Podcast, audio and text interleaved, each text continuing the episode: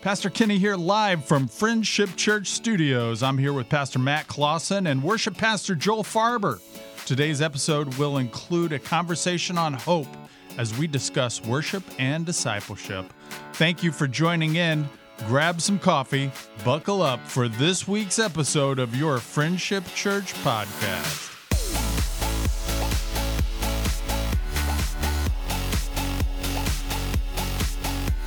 Hey men, is your better half out of the room? Cool. I'm here to help you out.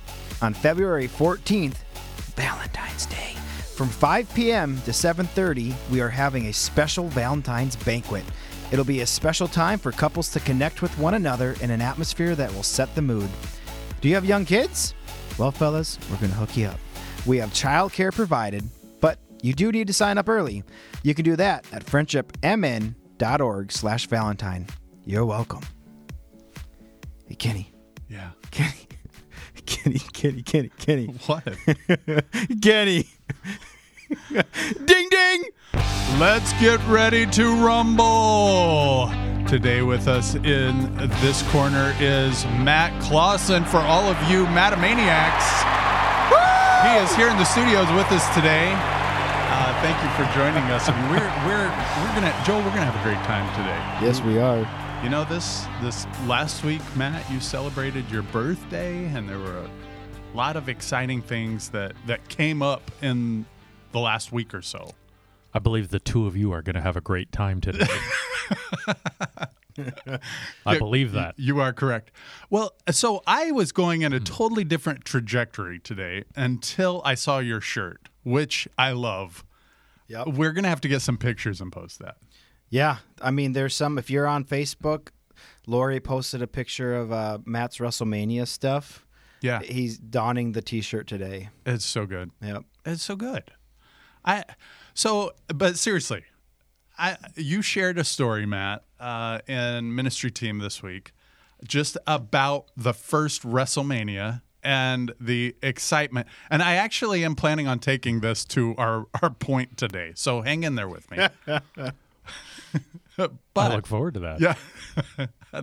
but I would I would love for you to share just a little bit of the excitement of WrestleMania one uh, that you went to.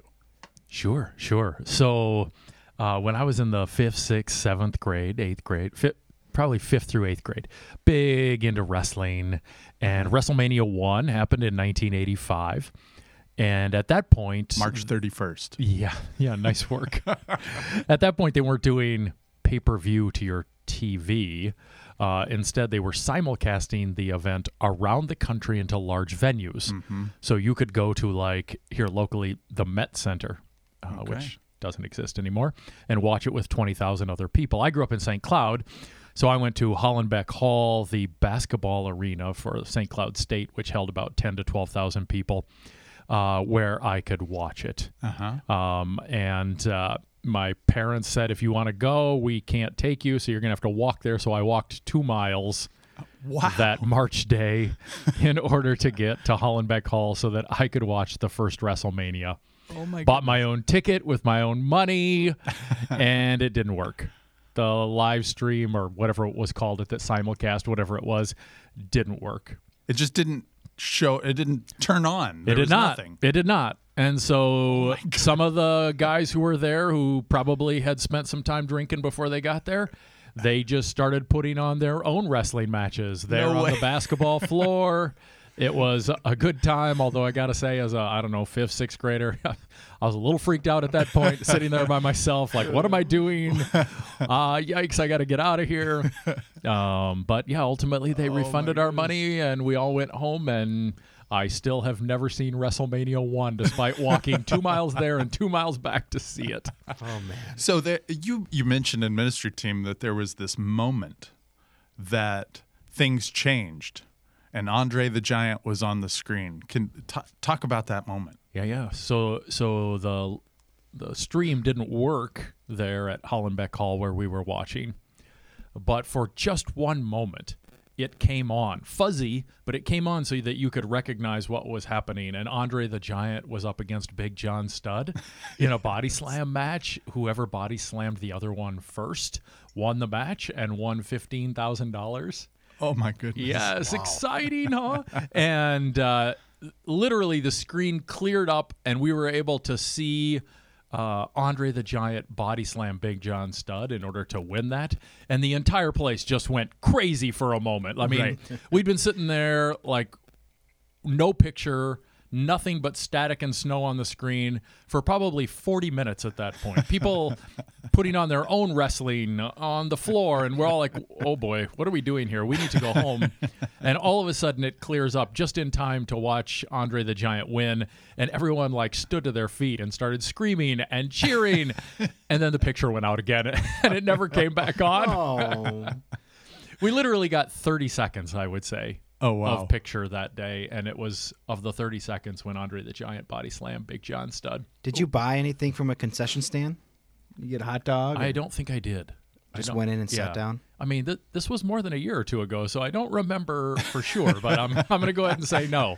And I only really cared about wrestling uh, from fifth grade to eighth grade. So if you come up to me at church and start talking to me about wrestling today or wrestling from 2004, Right. I'm just going to have a blank look on my face because once we Right. move past that Rowdy Roddy Piper, Hulk Hogan, Jimmy Hogan, Superfly Snuka. Yep, that era. Yeah. Junkyard Dog. Uh, Yeah, Randy I'm- the Macho Man Savage. I, I can't Oh, I can't talk to you after that era. oh my god. So, church, if you if you haven't put two and two together yet, you need to go listen to episode one of this podcast where we talk about pastor fights. Yes. And I think you'll understand a little bit more about Pastor Matt in assessing his uh, pastoral colleagues when he first meets them. Yeah, that's true. Yep, That's true. I got, uh, this was all born on March 31st, it was. 1985. I'm gonna That- be a pastor sense. someday, and when I get older, I just gotta make sure I can beat him up. I don't know what that was. That was me, So- babyface Matt. that was excellent. Excellent. Hey so so matt here's uh, here's the transition. You know we we we've been talking about first peter and the hope that we have. And peter seems to to take the attention of the church off of the winds and the waves of the world and help them to focus on the things that matter so I was thinking, you know, just even even hearing your story and and the the anticipation of WrestleMania and the excitement of WrestleMania and the energy of WrestleMania, right? Like you guys were all really focused and you didn't you didn't quite get what you wanted. And it, it just seemed like to me that was a great picture of of what the world offers Of life. yes, right, right. Oh, if I just get this job. Oh, if I just did this. Oh, if I just accomplished this. If I just got this degree. You know, oh, it didn't really deliver like I had hoped, and I put all this energy and expectation toward it. And you know, you have your WrestleMania. We all probably have our stories of of things that that let us down. Um, I I don't know how things were for you in Shakopee. I was at Prior Lake this week, and one of the things I talked about was it's like hope is this glass of water, and uh, the glass has been held by so many people who have defined it and redefined it that the glass is so greasy you don't even know what's in what's in the glass. Like I don't know if I even want to drink out of that. So we say things like, uh, "I hope you had a great day. Uh, I I hope it doesn't rain today. I hope," but that's not the biblical definition of hope. Um, that, that- that's not it. And I, I don't know. Maybe you want to talk just a little bit to that, Matt and um, Joel. I'm gonna I'm gonna come back to you with some songs about hope here in just a moment. So Well, I, I think that as you were talking, um, we recognize that hope is used in a lot of different ways, and and hope is often used in a way in which I, I, I say I hope something happens, but I know there's really no realistic chance of it happening, right? I, I hope I win the Mega Millions. Right, Well, okay, what are my chances? One in seven hundred and fifty billion, or so, you know, right, no- and you have to buy a ticket. Right, right. Yeah, actually, my chances were zero, I suppose. But, um, but yeah, you're right. A biblical hope is something that I look forward to that is assured, Yeah, that impacts how I live and the joy that I can experience now. yeah, You guys know I went on vacation. I don't know three, four weeks ago. I got to go someplace warm, And in the weeks leading up to that vacation, uh, we we wound up having restaurants closed on us, and Right. the weather got colder. And during that entire time, I I didn't care. I was I was in a good mood. I was happy because I knew. I oh, remember man, that, yeah, actually. three, Yeah. three weeks from now, I'm I'm headed somewhere warm. Hmm. Two weeks from now, I'm headed somewhere warm. Yeah. And I wasn't there yet, but looking forward to that assurance that I was going to be someplace warm directly impacted my attitude and my actions in the weeks leading up to it. Mm-hmm. Uh, I think we have a, a much grander vacation ahead of us that God has called us Right on. to open. Right on. I the the definition that I that I read was uh, a joyful anticipation of the fulfillment of our salvation. A joyful anticipation. You know, um, I like heaven sounds awesome. I'm super excited about heaven, but it's the getting dead part that is is kind of terrifying. Um, and, and I think that's the sentiment of a lot of people. It's uh, yeah, heaven, uh, it's good, but I'm I'm right here right now, and I just kind of I'm I'm in the moment, and I have to address the moment, and I have to live in the moment, and I don't want to die. I'm looking forward to heaven. We all have to die. So how how does Peter help us get around that? I mean, he does, right? I mean, there there's a lot of imagery that he uses. There's a lot of um, I don't know affirmation that he gives, but uh, how how have you been working through that in the process, Matt? Well, and I think that uh, Peter lived in a different day in which people didn't have the same kind of expectation that we have that death will never come. There's some sense in which we we avoid thinking about death, we avoid mm-hmm. processing death. We just are like, well, if I don't if I don't think about it, it'll never happen. And because of mm-hmm. advances in medicine, because we live in a time of relative peace in terms of warfare, like we just don't Yeah. experience a huge amount of death in our life. Of course, in Peter's day, when people were dying at a much younger age, when there was far greater death because of of illness and warfare, and like, death was just a f- far larger part of life. They couldn't avoid thinking about it in the ways that we do. Mm-hmm. And so I, I think there's there's some aspect in which the call of of uh, chapter one, verse seventeen that we talked about uh, this last week in church is you guys got to be thinking about it. Like you're going to stand before a judge one day, and he's Right. going to judge your life. Like you gotta you gotta think about it. And so our our I'm not answering your question exactly here, but I I think that our modern approach of well, if I just don't think about it, um, uh, the Bible doesn't affirm that ever in any way. I think it says Right. no, no, uh, you you should be thinking about it Right. constantly, regularly. Yeah. Life's coming to an end, and there's something that's going to happen in front of a judgment seat after that. That's really good. I I keep seeing, you know, there's the story in Peter's life where he's uh, he's on this boat. Uh, Jesus walks out on the water. Peter uh, calls out to him. They're scared. They think it's a ghost. Uh, and he says, "Nah, I'm Jesus." I'm paraphrasing, Joel. and um, he says, "Nah, I'm Jesus." And he said, "Well, if you're Jesus, then let me join you." And he goes, "Okay, well, come on out." like totally calls his bluff.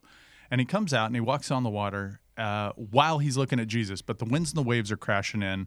And when he focuses on them, he starts to sink. And I know I'm spiritualizing a passage, but I, I, I that, in my opinion, and I, I heard a professor talk about this once, seems to be an impactful moment in Peter's life that even addresses the way that he talks to the church later. I mean, the the church is, has all those winds and waves that are crashing in, and Caesar is saying, uh, "You know what? If you don't say Caesar is Lord, then we're taking your life because you're you're really not a religion that we um, that that we have approved of." And then the families, you know, whether you're Jew or Gentile, these families are going, "You're following something different than than we have," and the communities are rejecting them at a higher rate too. And so there are these winds and waves that are coming in, and Peter seems to address it by keep your eyes focused on Jesus. And here's some imagery to help you get there. Um, I, I, I don't know. Do you do you guys see that at all? Am I just making this up a little bit? My professor was crazy. He could have been crazy. Yeah, I, I see what you're talking about, and I recognize that um, that passage in, in particular seems to emphasize. Uh, I think the exact phrase is Peter saw the wind, right? Which in and of itself would be a miracle. Right. like what? He saw the wind. Like I think it means he saw the effects of the wind here. Uh, Right. not that he actually saw air, but Right. um, unless it was L.A. like. But in the midst of that, they Good point. Good point. as uh, as they're running through that, it, it seems to emphasize like, no, no, he took his eyes off of Jesus and he focused on the obstacles Right. around. Uh, absolutely, and and Peter in First Peter seems to be saying, you know, you guys can focus on the obstacles around and trying to fix everything here on the earth. And there's so many believers that are wrapped up in how do I get everything fixed on the earth? And Peter's like, guys, where, where's our hope? Yeah. Like, uh, is our hope in the fact that you're going to get all of this fixed? Yeah. Mm, I think we got an inheritance and a hope someplace else. Right. And it's better. Yeah. Yeah.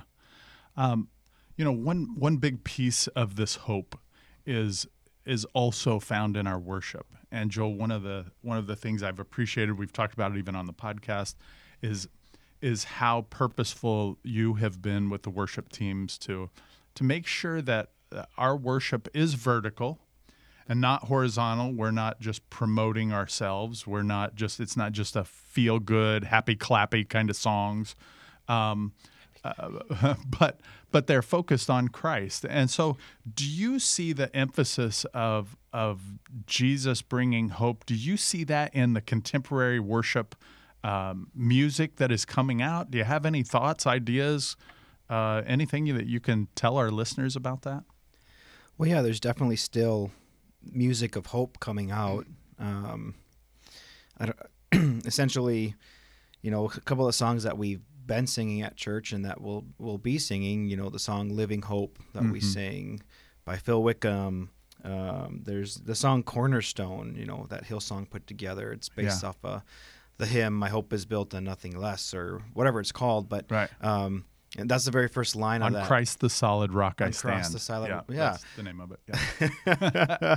um, Cornerstone, my hope is built nothing less. That's the very Yeah. first line of it. But that's a song that's been has been around. Um, hmm The song we sang a couple weeks ago, we talked about a couple weeks ago, "Overcome Hope Beyond." Like we were just talking about, our hope isn't anything on anything here in this world. It's hope Right. beyond. Right. You know, it's hope beyond this world, hope beyond our, even our understanding. Yeah. Um, and you know, there's a song we're going to start doing this next month. It's a it's a hymn, but it was written in 2020 called "Christ Our Hope in Life and Death," and Oh, it wow. specifically addresses the and death part because, like we're learning, like we learned on Sunday, we don't talk about the death aspect of life. Right. Um, and You just gave us a sneak peek into the hope or the hymn project that's yeah, coming up, man. oh, it's been let this out. is exciting. Kinda. This is exciting. Well, you know, some of the part of it is uh, part of part of why we want to do this song and acknowledging it is because uh, we're gonna stand and sing "Christ our hope in life and death." You know, kind of what we're talking about. Like we don't really acknowledge death these days, and you know, I kind of think about it because it's the fear of the unknown, and when we lean into our own understanding, it's like, oh, geez, Right. I don't want to die. Like you say, except for that dead part. Yeah, it could hurt. It might Right. not, but like I don't want to do that. Mm-hmm. And uh, that's just our own worldly understanding. Like, Yeah. if we were to have a better, you know, engagement with like understanding, like death is just the transition to heaven, to eternal life, and it might not be fun, but like the aftermath is like the best present you could ever have. Right. Right. Yeah. Um, and s but how do you understand that? Because that's a heavenly understanding. It's an Yeah. understanding of like looking to Jesus, and it, it's really hard to understand. Well, I love that you're taking our our uh, our minds in that direction through worship, and that's that's it's big. It's big, and we we need to remember that we, you know, like Peter tells us so many times, we're exiles here. Uh, we're passing through this place, and um, there there is there is better to come. So, well, we want to thank you for joining us, and uh, Matthew Clausen. Hmm. I just want you to know we're we're mattamaniacs around here. So Yeah, we are. super super excited to serve with you, and I'm looking forward to these messages coming up in First Peter. Joel, I got to come up with a good wrestling name for Joel. Oh man. Joel, Joel the Iron Clutch. No, I don't know. I don't know. We'll come up with something. I feel like Joel, uh, short, uh, short and sweet, or little cupcake, or Little cupcake. I like that one. Let's go with that. Mattamaniac Joel, Little versus Little Cupcake Cupcake, ding ding, oh my goodness. tickle fight. I'm out. Well, thank you for joining us. We'll talk to you real soon. Stay strong and courageous, and don't forget to love, live, and serve like Jesus. God bless you. Hey, church, we desire that you have hope, and thank you for joining in. We appreciate you connecting. You can always listen to us on our Friendship Church app or download it on your device's podcast app. Learn more about what's happening at Friendship Church at friendshipmn.org. See you next time on your Friendship Church podcast.